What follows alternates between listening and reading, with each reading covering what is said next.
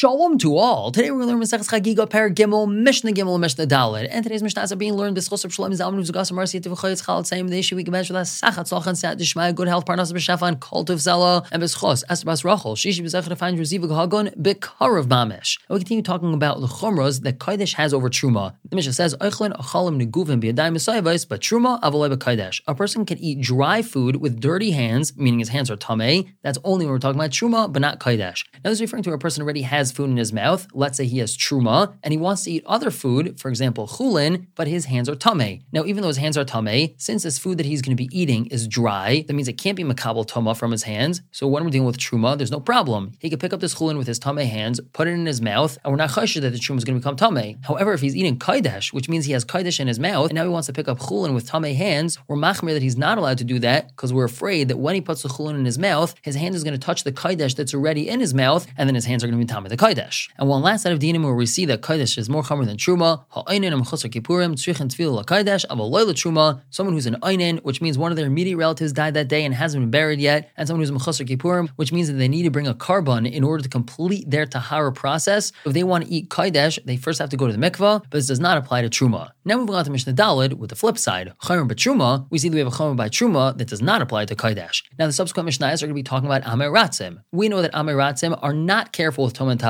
in general, we know that we're not able to trust them even if they tell us that this is Tahar. However, now the Mishnah says, it should be Yehuda in the area of Eretz Yisrael called Yehuda, which includes Yerushalayim, Neman Amal Tahar Yain V'Shem and Kolim Ashana.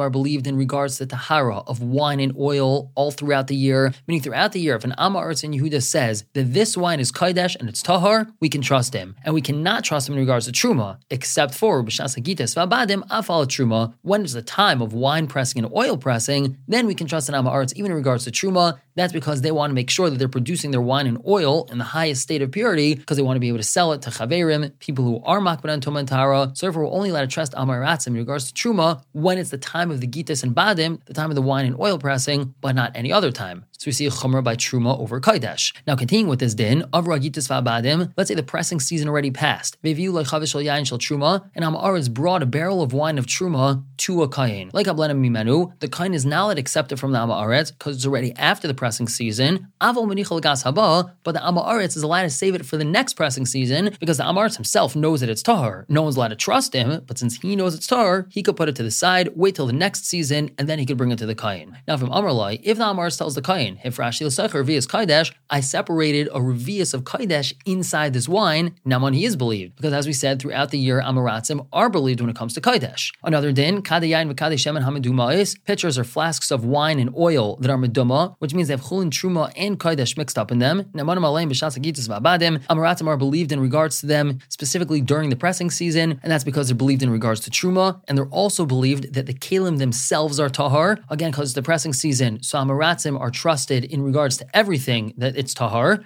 V'kadim l'gitas shevim yaim, and they're even believed before the pressing season for 70 days. This is only in regards to the kalim, and that's because since they have to prepare for the gas for the pressing season, so even up to 70 days beforehand, they make sure that their kalim are tahar. So therefore, within the 70 days, if they say this kli is tahar, we can trust them. We're going to stop here for the day. We'll pick up tomorrow with Mishnah Hay and Vav, continuing to talk about this. For now, everyone should have a wonderful day.